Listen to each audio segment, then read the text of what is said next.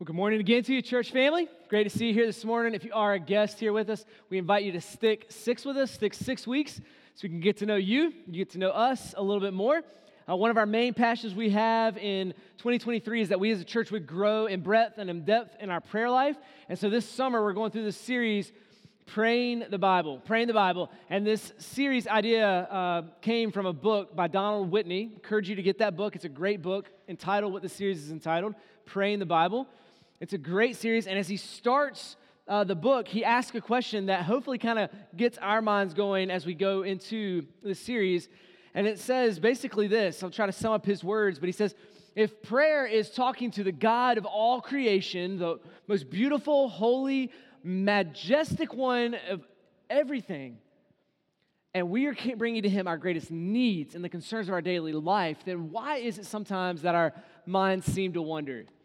And why is it sometimes that we kind of drift into thinking, man, I'm kind of kind of bored right now? Is this what God hoped for and designed when He created us and made a way for us to interact and talk with Him? Certainly not. But we feel that sometimes, right? And sometimes that word kind of creeps up in our minds man, maybe this is just kind of boring. And so sadly, we think of ourselves as like less than Christian or kind of a second rate Christian because we should not be bored by talking to the creator of the ends of the earth. So, in this book, as he kind of starts it off, he says he believes that maybe the reason that we feel like this, or we feel like we don't want to pray, or that prayer is boring, is because we tend to say the same old things in the same old way. Same old things in the same old way. And after you do that about 10,000 times, it starts to become old. And so this series is meant to help us to think more creatively about how we pray and what we pray for, to align our prayers with God's prayers so they become fresh and new to us. And so I hope that this series cultivates that within your heart and my heart, but also the resource that you came in today and received five ways to pray for your church. This is another way for you to pray the Bible and grow in that aspect of praying the Bible. In this uh, book that you got, you can open it up or you can look on the screen here and you'll see this, but um, it's just five ways or five things to pray for. And what you see is you open up the book, each chapter starts with just a uh, title page, and underneath that, in kind of the smaller print, you find the Bible passage. Really encourage you to take that Bible passage for your own time with the Lord, read it, kind of think about it for a little bit, and then turn to the next page after you've thought about that passage for a little bit and look, and you'll find five points or five things to pray for your church based upon that passage. So they're taking God's word and putting it in a very tangible ways that we can learn to pray according to God's word. So I hope this is a great resource for you. And the reason why we chose uh, praying the Bible, because or praying for your church, is ultimately this series has tons of things like this. You can pray for your spouse, pray for your family, pray for your neighborhoods. The list goes on. There's probably 30 different uh, books that are in this series of five ways to pray. But we chose to, to five ways to pray for your church because if you guys remember, six months ago, we turned the year and we started this big focus on prayer. We had you fill out that survey. And in that survey, one of the weaknesses that, that we saw as a church is that we struggle to pray God's word. Only about a third of us use God's word to kind of guide our prayer time. And then praying for our church, what we found is about 55% of our church family only pray for our church one time a week or no times a week. And this isn't meant to shame you or to guilt you. God has called us as pastors and elders to equip you to do what God has called you to do. And so I hope through this book that we gave you today, as well as this series that we're going through, it equips you to faithfully pray God's word and to pray for his church. We, we need your prayers. Our church needs your prayers. God calls us to pray for the church. Uh, he even says it's his bride. So let's love it and pray for it. Well, all right, so Psalm 22 is where we're at today as we start the series, Praying the Bible. And we're looking at a prayer that comes from David's life in Psalm 22, but is echoed and repeated in the life of Christ. So, this whole idea of praying the Bible didn't come from this book by Don Whitney, nor my own mind what we find as we turn the pages of Scripture, Jesus prayed the word. And we'll see next week, we'll look at the church, the early church, use God's word to guide their prayer life. So let's start, start looking at verse 1. We'll actually read the entirety of this passage. It's long, so hold on, stay focused, and listen to what God's word would say to you today, beginning in verse 1 of Psalm 22. It says, My God, my God, why have you forsaken me? Why are you so far from saving me from the words of my groaning? Oh God, I cry by day, but I do not hear an answer. By night, but I find no rest. Yet you are holy. You're enthroned on the praises of Israel. In you, our fathers trusted. They trusted, and you delivered them. To you, they cried and were rescued. In you, they trusted and were not put to shame. But I am a worm and not a man, scorned by mankind and despised by the people. All who see me mock me.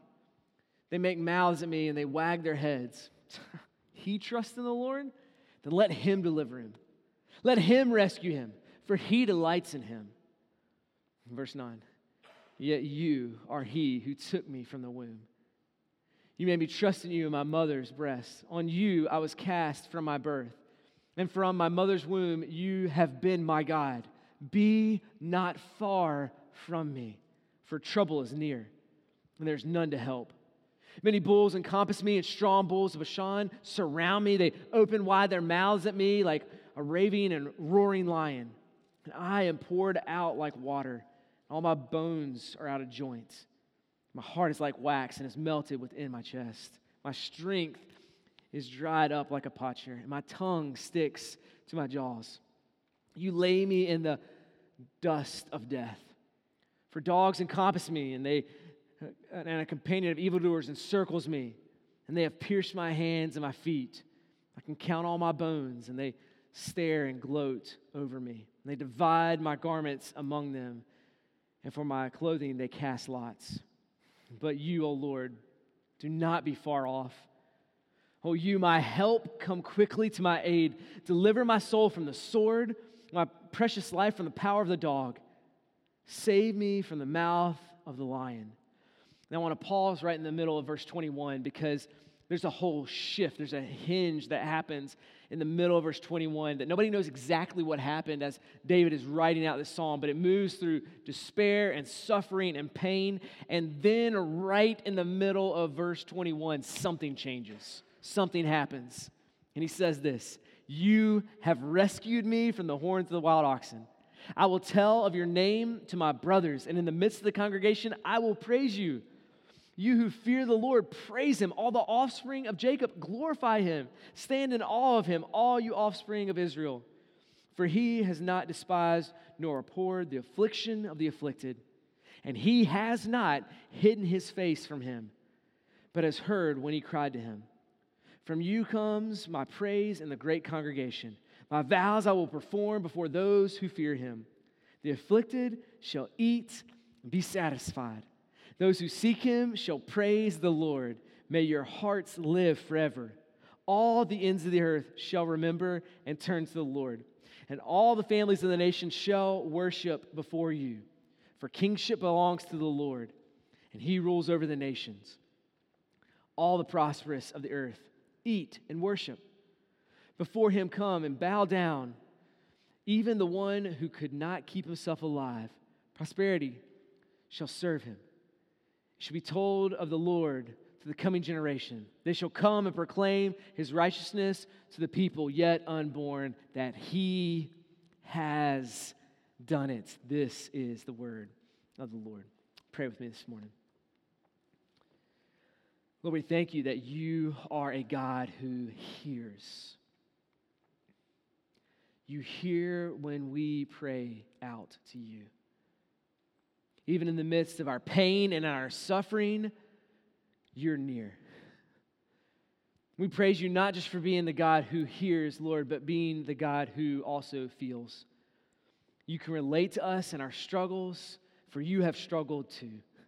You went to the cross to bear our sin on our behalf, and we're grateful that you did. We're grateful that you did not waste your affliction, but you used it to help us understand how we should pray in dark times. So, Lord, help us understand how better to pray to you today. and through this series in the months to come. It's in your name we pray. Amen. Amen. So, Psalm 22 is repeated again by Jesus as he hangs on the cross. Both Matthew and Mark quote the beginning of Psalm 22, but it's very likely that as Jesus hung on the cross, that he repeated from memory the entirety of Psalm 22. You see, Psalm 22 was taught to young Jewish boys, and they would memorize it, they would know it, something they would cling to in the midst of their suffering. And Jesus, as he hangs on the cross, cries out in prayer to God the Father. And I believe it's with intentionality. Jesus could have prayed a number of passages in the Old Testament, a number of them.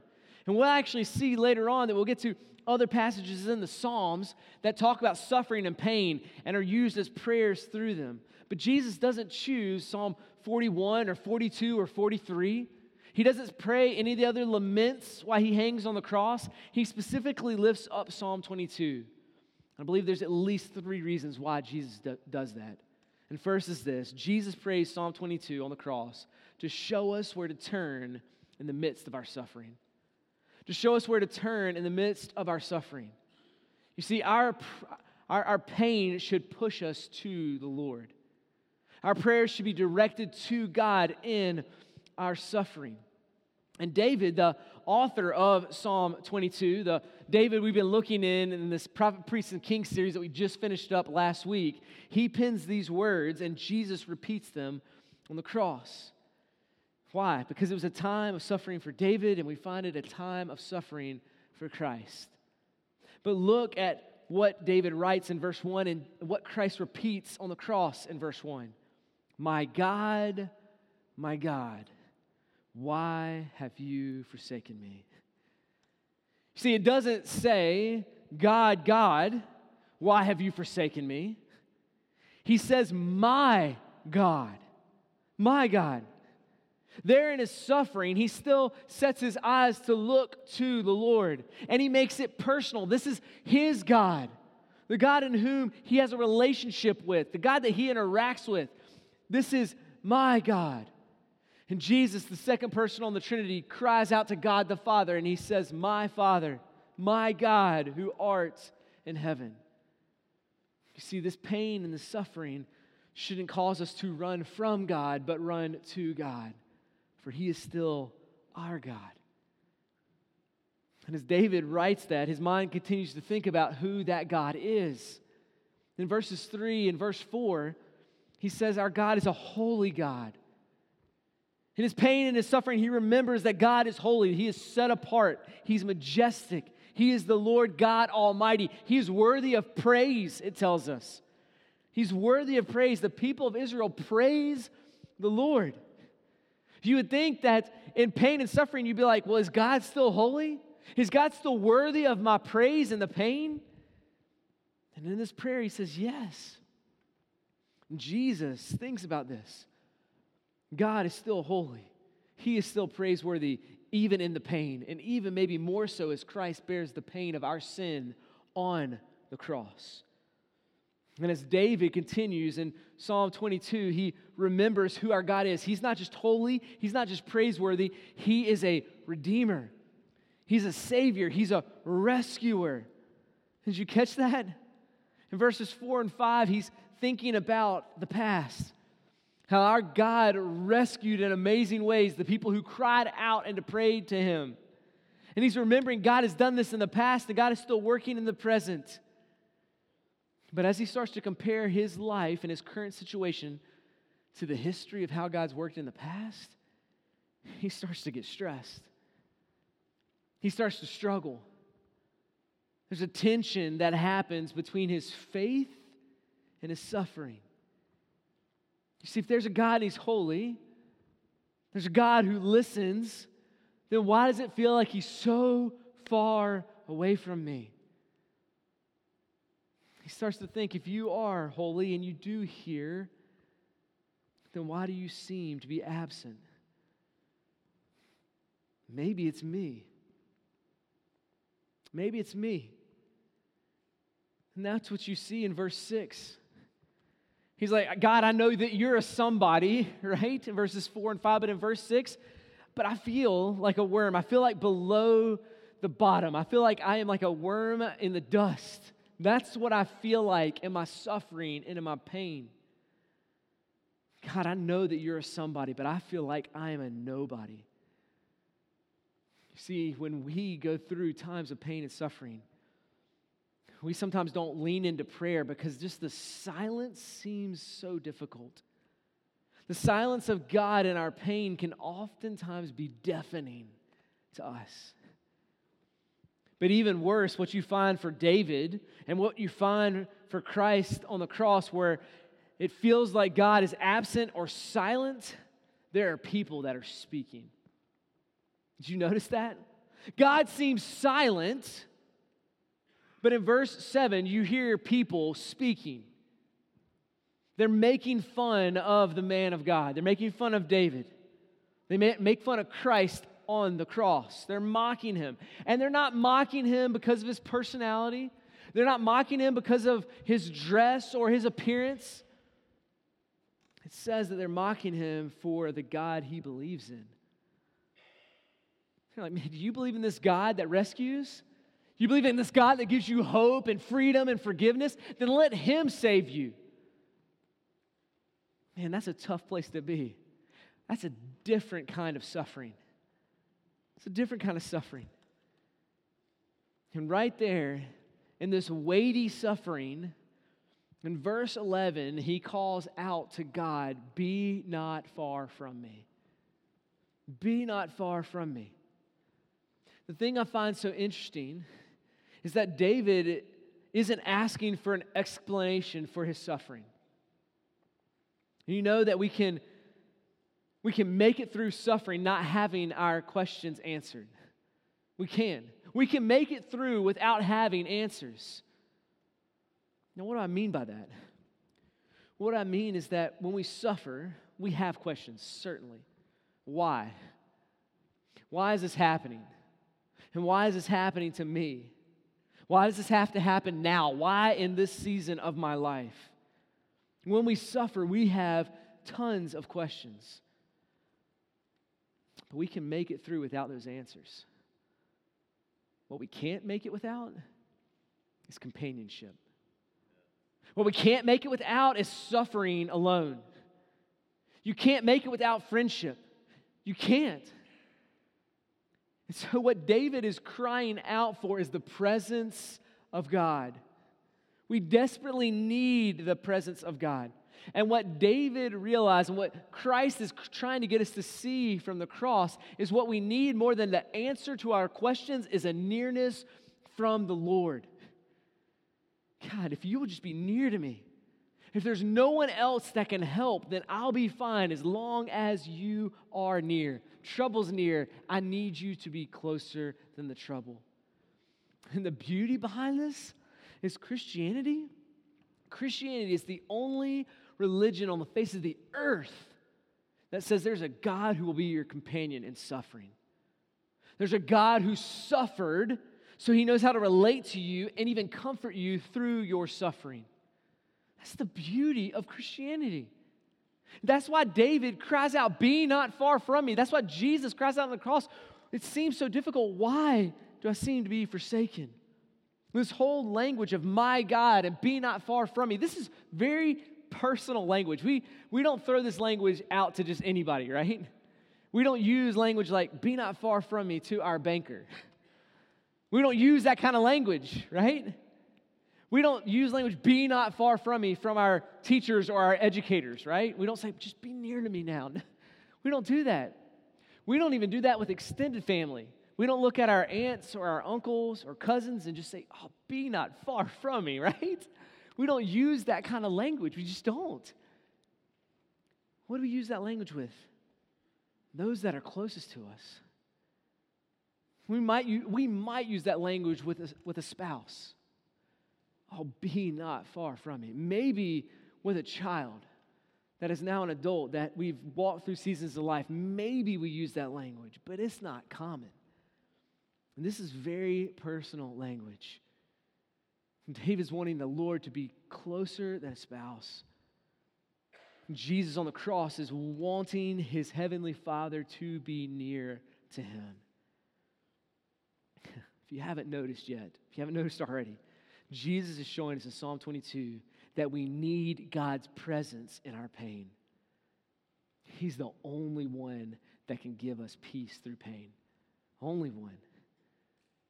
And if we could look through the biblical worldview that we find in the Bible, if we could look through the eyes of God for a second, we would realize that the greatest pain, the greatest suffering that you and I can ever experience is being separated from God. That is the worst pain and worst suffering. And that's why Jesus is crying out from the cross. Jesus was forsaken for our sins so that we would never have to be. Jesus is crying out, My God, my God, why have you forsaken me? He's screaming it because he realizes that he is bearing the weight of our sin, the sin that separates us from God. Jesus is mocked on the cross. He has thorns driven into his head. He has nails driven into his hands and his feet. And yet he remains quiet through all of that. You see, the scripture doesn't say he voices anything through that. And yet, here, as he hangs on the cross, he does not cry out from the cross, My hands, my hands, my feet, my feet, or my head, my head. No, he cries out, My God, my God. He's experiencing something infinitely beyond the worst suffering that we could ever experience. You see, becoming sin on our behalf was the greatest pain for Christ. He became sin who knew no sin, that we might become the righteousness of God, that we might come into his presence, that we could approach the throne of grace in prayer with confidence because of what Christ has done. Christ was forsaken so that we could have hope and trust that we never would be. And there's multiple passages that continue through Scripture to highlight this truth that in our suffering and in our pain, we run to our God, knowing that He is there. Matthew chapter 28, verse 20 says, Jesus speaking, I am with you always, always, even until the end of age. Hebrews chapter 13, verse 5 says, I will never leave you nor forsake you. He'll never do it. Romans chapter 8, Paul writes and says, For I am sure, I am convinced that neither death nor life, nor angels nor rulers, nor things present nor things to come, nor powers, nor height, nor depth, nor anything else in creation will be able to separate us from the love of God in Christ Jesus our Lord. Think about this passage. Let this truth sink into your mind. When Paul writes this, this is basically what he's saying. When he says neither death nor life, no good health nor bad health diagnosis can keep you from God. No angels nor rulers, no political party nor spiritual power can keep you separated from God because of what Christ has done nor things present, no matter how painful they are, no matter how much you suffer in the future, can separate you from God. You can't do it. Why? Because Jesus has bridged that gap. Because Jesus was forsaken on the cross. And he prays this prayer that our minds would be directed back to these truths in Psalm 22. Praying God's word is powerful. It's powerful. It aligns our minds and our thoughts to who God is and what God is up to. All that we would reflect what Christ has done for us on the cross as he prayed and reflect his prayer life. But that's not the only thing that Jesus is teaching us through his prayer on the cross. He's also praying on the cross and praying Psalm 22 to help us trust in God in our suffering, to grow our trust and our faith in God in our suffering. See, God is not out of control. Things are not spinning out of control and God's trying to hold it together and he can't quite do it. That's not what's happening. As Christ goes through the cross, it's not a, a tragedy that he stumbled into. No, it was a purpose and it was a plan. Psalm 22 highlights that. Christ, as he prays, is probably reminding himself, even on the cross, this is the plan of God the Father. This is the plan to bring about salvation. You see, what we find in Psalm 22, some of these things may have happened in David's life. But scholars, as they've looked through, they're like, we don't know if every single one of these things that we find in kind of this middle section of Psalm 22 happened in David's life. What you find in the book of Acts in chapter 2 is that it's actually quoted that David was a, a bit of a prophet. Some of the things he spoke, he was speaking of Christ and the things that were to come. And so, what you find in this passage is that this is written a thousand years before Christ set his feet here on earth. A thousand years. Let that breadth of time settle on your mind for a second. That is four times the life of America, the country. We're about 250 years old now, right? Four times the length of history of time of America. And during those thousand years, Christ was, God was working, bringing to this point where Christ would give his life. And the detail that's, that's written in Psalm 22 is fascinating. I mean, things that are written here that people at that time would have been scratching their heads and not been able to fully understand. But it was all pointing to what Christ was going to do as he hung on the cross. And what's so amazing about this, to once again help us to understand and grasp the, the time of this, this would be like Vikings in history writing about the iPhone and describing with detail how you would use an iPhone.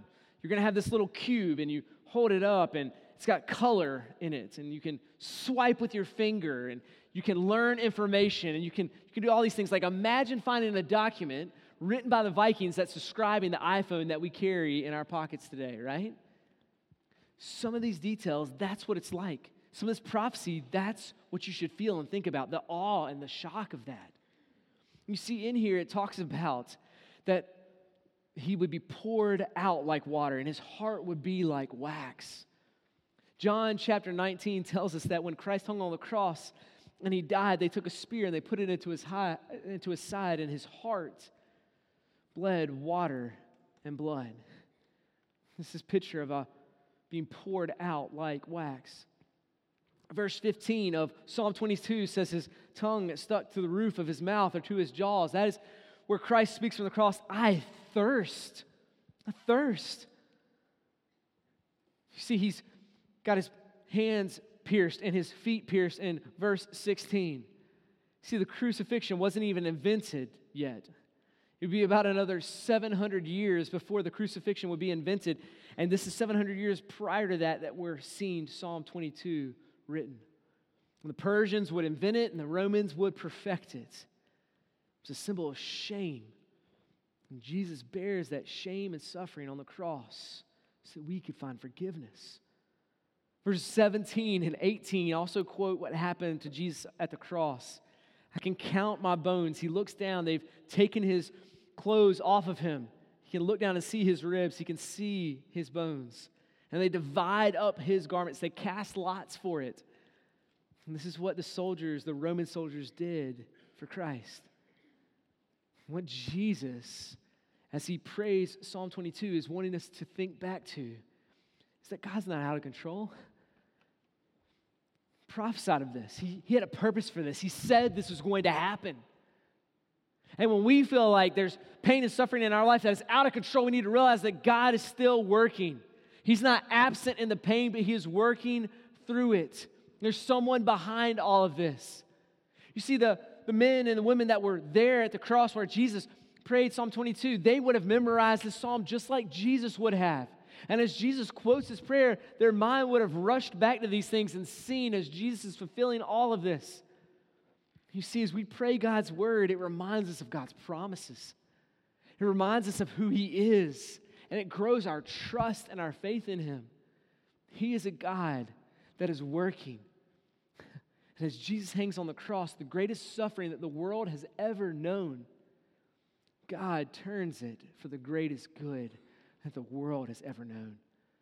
Oh, that our trust would grow in the Lord through our suffering and our pain and not cause us to retreat away from Him. But there's not just hope that God is our companion and He walks with us through our suffering. We have great hope in Psalm 22 that God will bring us out of that suffering and that pain, that there will be an end. And I believe that Christ is wanting us to see that as he prays this on the cross. He prays Psalm 22 to give us hope that there's an end to our suffering. There's an end to our suffering. As I was reading through Psalm 22, I paused and I made a point to say right here in the middle of verse 21 that there's a, there's a switch. Something completely different happens. He's been talking about his pain and his suffering. And then you see in the middle of verse 21 that he's been rescued. What? When did that happen? Beginning in verse 21, he's crying out for help and needing a salvation. And at the end of verse 21, salvation's arrived. He even uses the perfect tense of the verb rescued. It's finished, it's done. God has rescued. If you remember, the setting beforehand is that he's there in his pain and his suffering, and everybody is speaking ill of him and mocking him and making fun of him because of his beliefs. But here now, in verse 22, he's surrounded by a congregation of people praising the Lord who saves, praising the Lord who has ended that suffering and that pain. You see, in verse 24, it reminds us God has not overlooked our affliction, God has not forgotten our pain. It says that He hasn't despised those who are afflicted. Those of you that go through pain and suffering, you're like, God is just really a sadist. He loves making me feel terrible. No, that's not what the truth is. That's not the reality. God doesn't despise you and your suffering, He doesn't overlook those who are afflicted. Our hope now has come. He's come. God's word brings us to the promises that we need in this broken world.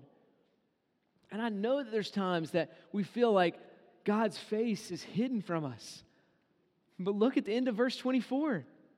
Even through our pain and our sorrow and our suffering, God has not hidden his face. He's not hidden his face. He has heard our cry, and salvation has come. Salvation has come. And it's come to, to everyone. It says in verse 27 to all the ends of the earth, they will remember and turn to the Lord. And then he starts to hit all the different categories. In verse 29, he says, To all those who are prosperous, they're going to eat and enjoy worshiping the Lord. That is those who are wealthy, those who are rich, those who have all this prosperous. They too can receive the salvation of the Lord. Into verse 29. Hey, even to the one who couldn't keep himself alive. This is the one who was poor and needy and didn't have money to buy food, and he dies. Even the one who is poor on his deathbed, salvation can come and then I love that we're included. We're included in this passage. Look at verse 31. They shall come proclaim his righteousness to people yet unborn. We were not born in the time of chapter 22 of the Psalms. We were not born in the time that Christ hung on the cross and died for our sins. It's coming to us, even who are not born, to the coming generation. How has this happened? How did the salvation come to us? Well, it's because, man, we just prayed hard enough. We just worked hard enough. We were good enough. And so salvation came to us. No. Underline, circle, highlight, whatever you need to, to notice how verse 31 ends. This is how salvation came to us. He has done it. He has done it. How did all this happen? God brought it about. God rescued. God saved. God brought them out of their suffering and brought them into praise. God did it. This word of, of it is done, or he has done it, is what Christ quotes on the cross. It is finished. The work is done. When Christ says it is finished on the cross, as he finishes praying Psalm 22, he's not saying, I am finished. I am suffering on the cross, and I have died, I am finished, because we know that that wasn't the end for Christ. We know that he was not finished. Why? Because he went into the grave and he rose from the grave and he defeated death. It's not saying on the cross, I'm finished. When Jesus hung on the cross, he didn't say in angerness or in bitterness, You are finished. You're finished because of your sin and your guilt. That's not what he says. Actually, if you're alive today, if you woke up and you took a breath this morning, it means that Jesus is not done with you, that he's not done with you, that he still wants to do something in and through you. And maybe for some of us today, he wants to save and rescue you. And that's why you're here, or that's why you're tuning in online. The reason why Jesus says from the cross, it is finished, is because the work of salvation is done. It's done. We can't add anything to it, we just receive it. Our sins are finished. The debt of our sin has been paid. Our guilt and our condemnation is finished. Now, therefore, there is no condemnation for the one who is in Christ Jesus. Why? Because it is finished. The saving work of God is completed in Christ. Man, this should stir our hearts to come to Him in prayer in our hardest of situations, knowing that He is the God who rescues and saves. It is finished. Let's pray. Lord, we thank you for passages like this in Psalm 22 that prepare our hearts to pray. We thank you, Jesus, that you came to save us and you didn't just come and pay the price for our sins, Lord. You taught us how we should live in our salvation. And we see that through the model prayer that you give us. Lord, in the midst of our suffering and pain, God, we come to you knowing that you are our God. And you are a God who opens wide your arms to both the rich and the poor, to those that are born and those who are not born yet, to the coming generation. Lord, salvation is there because of what you have done, because of the work that you finished on the cross. So that's where our hope rests. That's where our prayers run to. That's where our praises stem from. God, we come to you, the one who is worthy of all worship. And it's in your name we pray. Amen. Let's stand now. Let's respond to this good news of Jesus Christ.